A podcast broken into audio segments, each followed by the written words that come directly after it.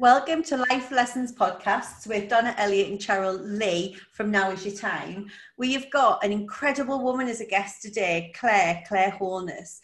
And we met Claire um, back in last year in 2019 and we were blown away by her story of courage of bravery of vulnerability and talking about a topic that is still taboo for many of us who are mums which is around postnatal depression how that impacts us but we wanted to share claire's story with you because what Claire did from that is create a whole new life where she's now paying that forward and helping other young uh, mums and families and people who are new to parenthood. So welcome, Claire.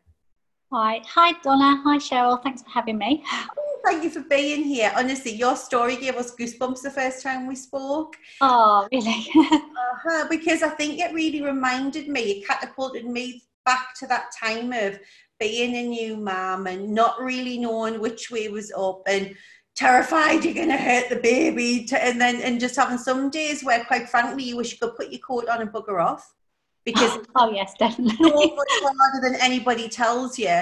But you don't want to say that because then you look like an evil person. And you though particularly had a really really like not just a bad day you were having a really difficult time and it all sort of manifested around after your second baby didn't it Yes, it did. Yeah, I'd had my first, um, who at 19, and I kind of had. I was quite lucky with my first. He was kind of very much a textbook baby, and um, we kind of adapted to family life quite well and things. And trying for our second was um, quite a difficult feat in itself as well. So um, that took its toll on us. But we had our second baby, and it wasn't actually the same as I had with my first. Um, there was lots of things surrounding the pregnancy, the birth, um, how he was in himself, and things, and all these little factors contributed to the way I was actually feeling at the time.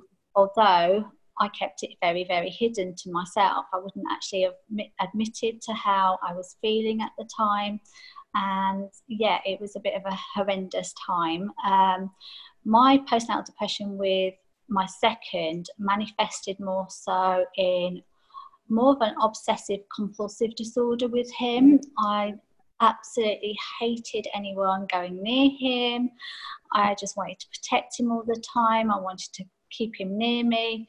I just wanted to protect him so much, and I was so scared that he something bad was going to actually happen to him. I had visions and dreams of scary, horrible things happening to him. And mm. if I was there, I had visions, even if, he was, if his dad would take him out in the car, or is something going to happen whilst they're out in the car and I'm not there to protect him? It, it was, it kind of manifested in more of an obsession with him. Um, so, postnatal depression, it, it kind of um, takes everybody in different mm. affect people in different ways as well, doesn't it? And things. Yeah. So.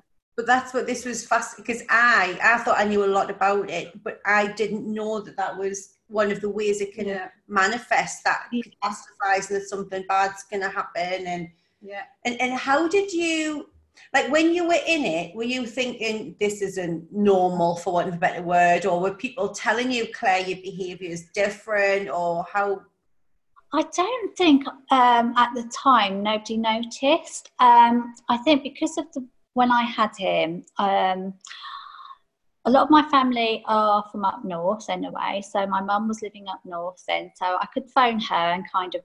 Actually, she did actually know a little bit more than what she kind of um, said to me at the time. Yeah. Um, and we didn't really have any family close by as such. And so I kind of, and my husband worked nights as well. So I kind of kept it to myself a lot of the time. I don't know how I did it, to be fair.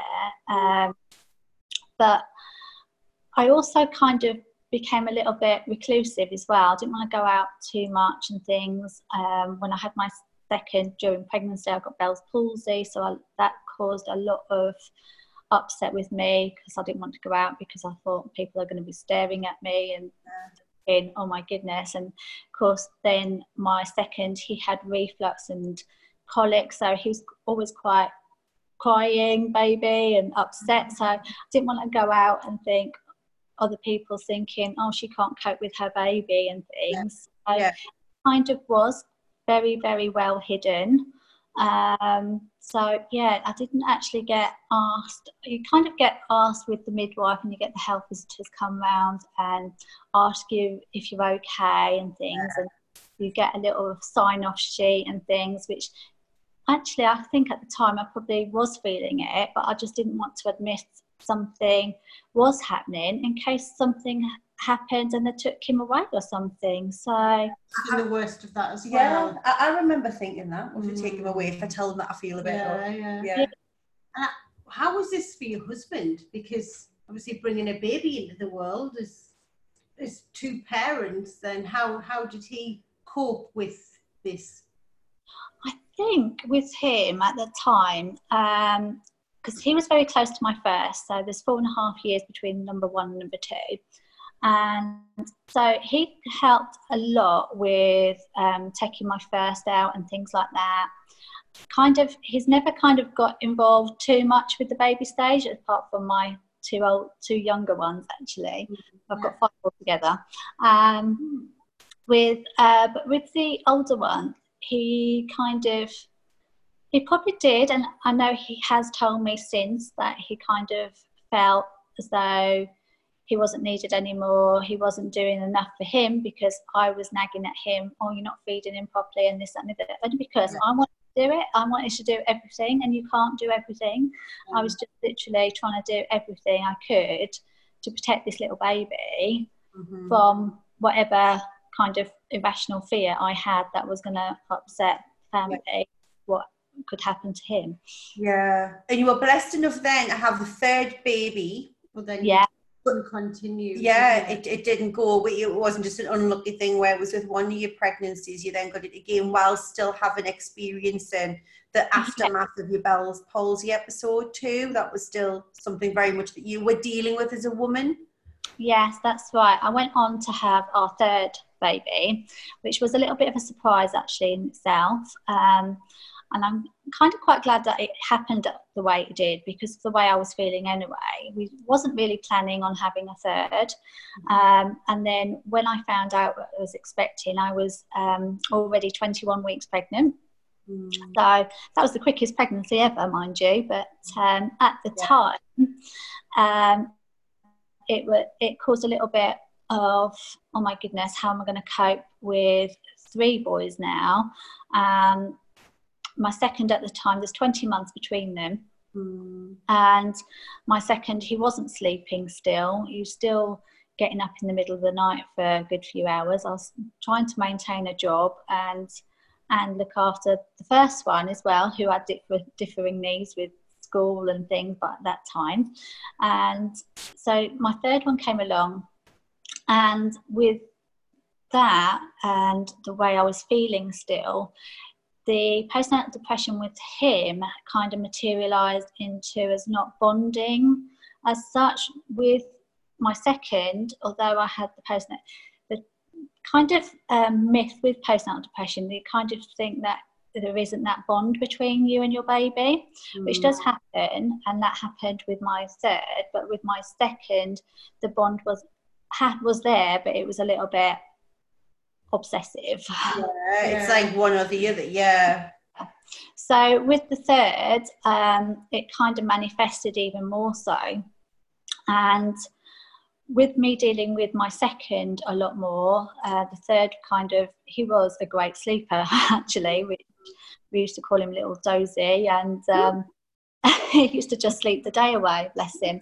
And, but I think because he was kind of that stereotypical good baby, I hate the terms good, bad babies. He don't- they don't exist. But he was that stereotypical good baby who could just put in the corner and you'd fall asleep. So, He'd so the. He'd read the book on how babies ought to behave. I know. I know. Um, so he was kind of left, and kind of I got on with my second, who wanted me to. I was he was he was wanting to learn new things all the time and things, and I, it was that guilt as well of spreading yourself between now three children and a husband, and trying to maintain a job. because I went back after six months with him mm-hmm. um, to a job that I absolutely hated actually.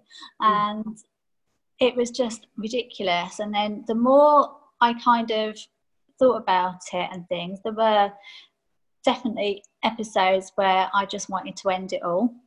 Mm-hmm. Um, and that kind of manifested at some points where I'd take the boys and we'd be feeding the ducks and just want to chuck the pushchair in the river and me too and just forget all the feelings and it was just horrendous such a bleak time and I didn't seek any help. Um, I didn't even speak to my husband.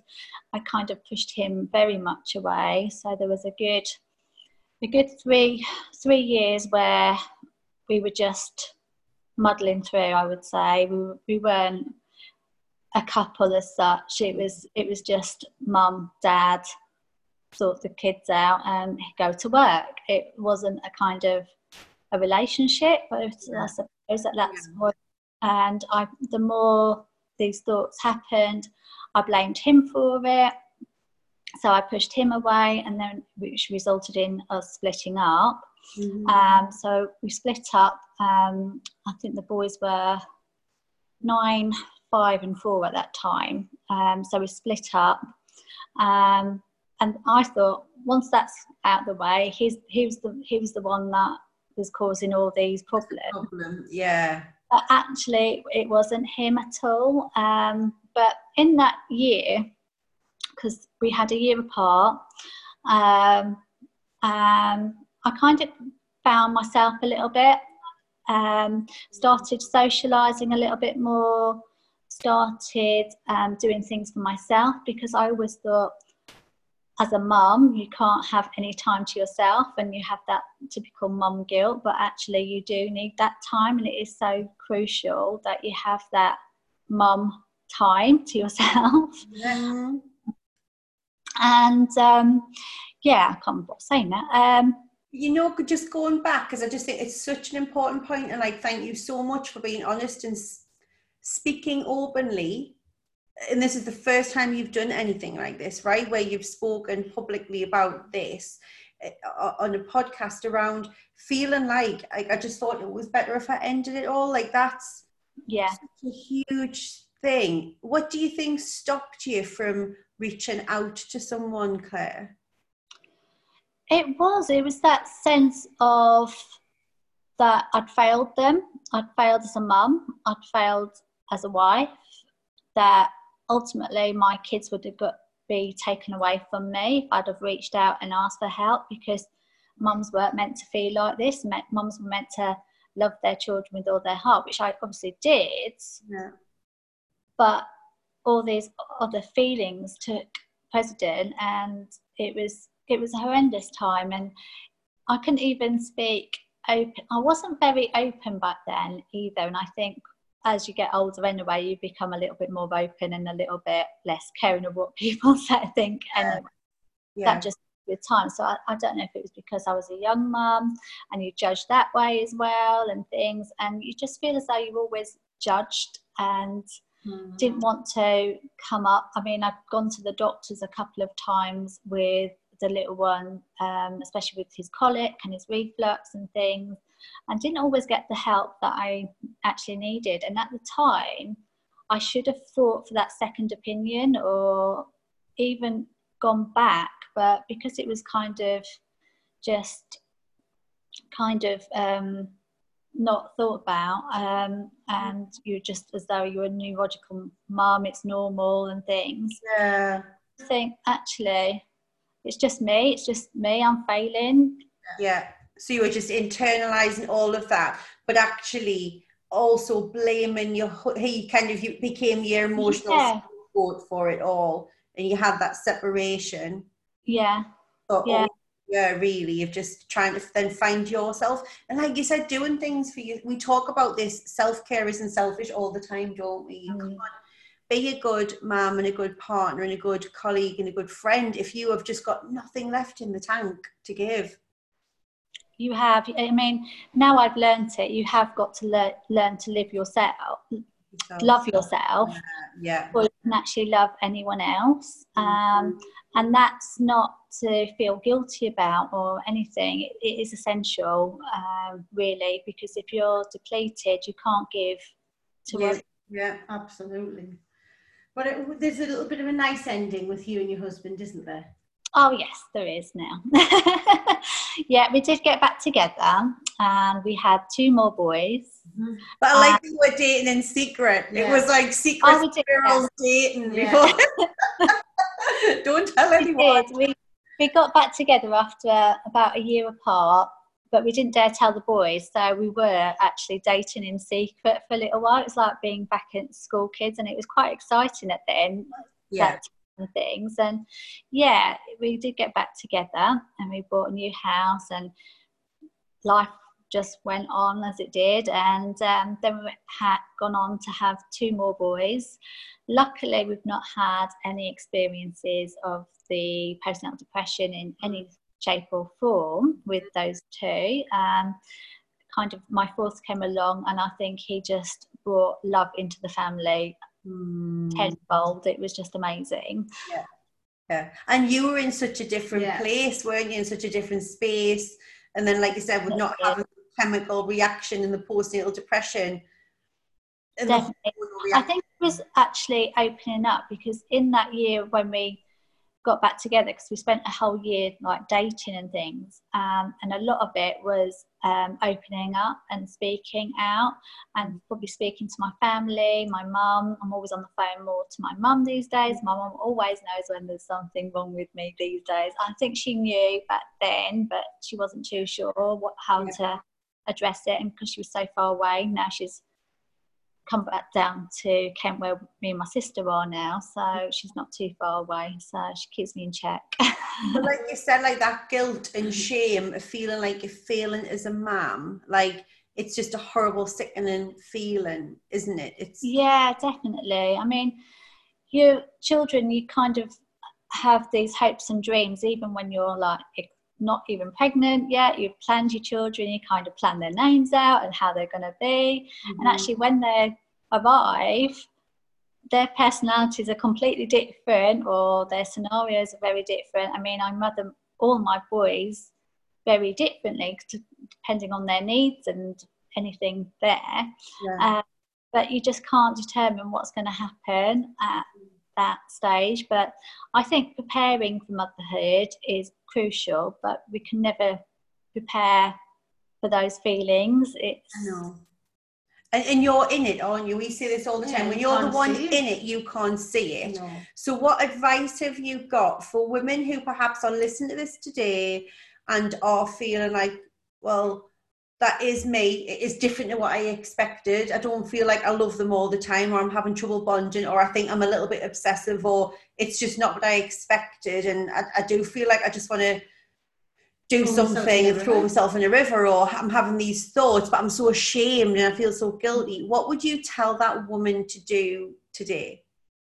reach out, reach out to somebody. There's always somebody that's on the end of the line. I mean, nowadays we've got online systems, so even if you don't feel like talking to somebody, there's always somebody there. Find your little tribe.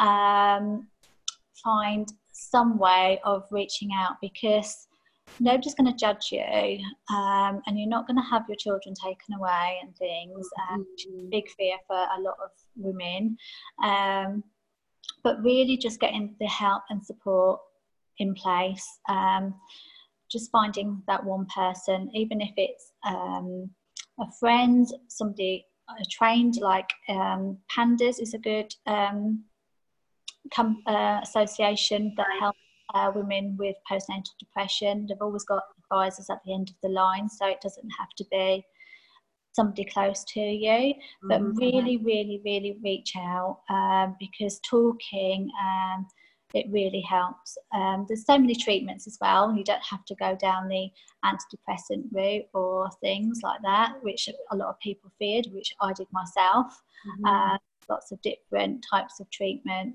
um, out there. So, and it's all very different to each um, situation as well. Absolutely. And what I don't know if this is even harder. What about if you are the husband or the sister or the mother or the friend of someone who you think isn't quite having the experience of being a mum that they thought they were going to have, and you can see that they're struggling, Claire, what would you advise that person? Oh, sorry, we lost you there on the link. What sorry, would, cut out a little bit. Oh, sorry. Yeah. What would you get is like, you know, if you're the mum or the sister or the friend, how would you advise that they try to reach and get through and help that person? I think it's really hard from looking in at somebody. I think that is even harder than when you're in it, actually. Mm. Um, I know my husband said that to me. He just didn't, he was at a loss and he didn't know what to do and things. Yeah. Uh, again, with my mum and other friends and things, it, it is so hard when you've seen that bubbly person either go into themselves or becoming a little bit, their behaviours a little bit odd or things, but really just being open to chat to them, helping them, um, supporting them really can be so beneficial. Just be that listening ear sometimes, you know, don't go around. Um, I think as well, um, when we become a new mum, when we've got those visitors coming round and everybody wants to hold the baby, but actually we need people to hold the mum. Yeah, oh, I love that. Oh, I love that. isn't it? Yeah. You feel overlooked. We do. Mm. It's funny, you know, because I was saying this. totally. I mean, it's all Sorry, Claire, I was just saying this to my friend at her baby shower the other week. She was saying, Oh, I hate being the center of attention. I hate all this fuss. And I, and I looked at her and I said, Make the most of it because for the rest of your life, people will look at the baby and the little person and you. They do. They do. It's a lovely feeling, don't get me wrong. But if you're not in a great place, you kind of feel even more isolated and pushed yeah. out. Yeah, definitely. And I think as well, when you are going around to a new mummy's house and things, offer to make her a cup of tea rather than, oh, do you want to take the baby for you? Yeah. Actually, making her a cup of tea might be more beneficial than anything else. Or doing work or something along those lines because we're, we're trying to do everything and we can't do everything. And yeah. just realize that you are good enough. Good enough is more it's than amazing. Yeah, is amazing. And the gift from this was that yeah. you really found your purpose in your calling through your experiences of being a mom and of having postnatal depression, you set up not one but two. so as a career, you've become this sleep consultant for babies and you train your baby massage and everything, really helping families to have a better experience because the sleep thing is huge. If the baby isn't sleeping away, not sleeping, yeah, it's, it's, it's a very different experience if you've got a baby that doesn't sleep yeah definitely. It's it's gone round twofold really. I think i went through this experience as a gift for others um, now as a sleep consultant and I've gone into it's such a special rewarding job as well because I go in and I've even had clients say you've literally saved our marriage and things like that because sleep deprivation can be literally it's it's awful. I mean they use it in torture things. So it can be so so hard, and it's such an adjustment and things. So and now you've created that business to help people, no matter where they are in the world. Like if yeah. someone out there struggling and is just struggling to get the sleep routine in, they can come to you, work with you as the sleep consultant. You don't have to be in Kent. You can work no. anywhere in the yeah, world. Anywhere, yeah. So we'll have to share your details because there are so many people. Oh hairdresser, somebody asks me about baby sleep routines. So like I'm like, I only had one and he, I was lucky. So, so yeah, it, it is. It's literally looking at the whole situation, not just the sleep as well. It's looking at everything. I kind of go in and look at the family dynamics, the child's personality, mm. the temperament, the um, environment. There's so much I go into. Yeah. It's not just the sleep itself and there's so many things that you we can actually put in place that can help even support the whole family it's not just the child that's not sleeping it's help supporting the whole family um, and then for your but yeah it's, it's a privilege Sorry, Claire. And then for your local community, you've opened up the Nurturing Hearts Hub. Yeah, that's um, we just opened um, last November, so it's very in the early stages at the moment.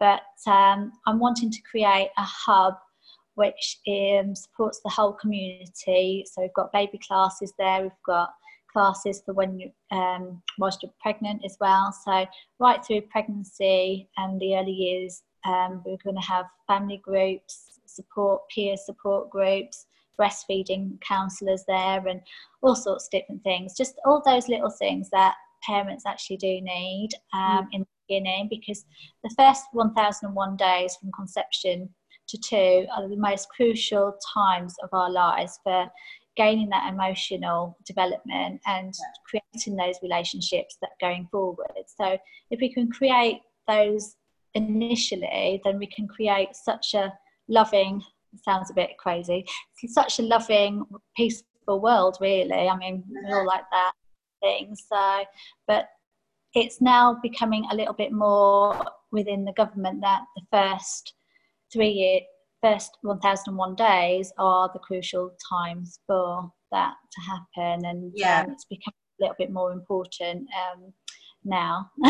Yeah now we're understanding those formative years the difference it makes. So we'll definitely yeah. make sure that people know how to get in contact with you for that. Yeah. so what of all of this experience and of all of this so your trauma and beauty that's come from it what's the one life lesson you would want to pay forward to anyone from your story Oh, that's a good question. There's so much actually. I think to realize that you you are good enough, not to strive for perfection, and really that it is okay to reach out for support and help because um, we're never meant to parent ourselves ourselves yeah. we, are always meant to parent as in a village and it does take a village to raise a baby raise mm-hmm. a child absolutely yeah I love that. Thank you. It's been an absolute pleasure yeah. speaking to you, finding out more about your story, and I just know that somebody's going to hear this and it's going to make such a difference, and they'll they'll hopefully reach out to somebody as well if they're having the same time that you had, Claire. So thank oh, you so thank much. You. Thank you. Thank you so much, ladies.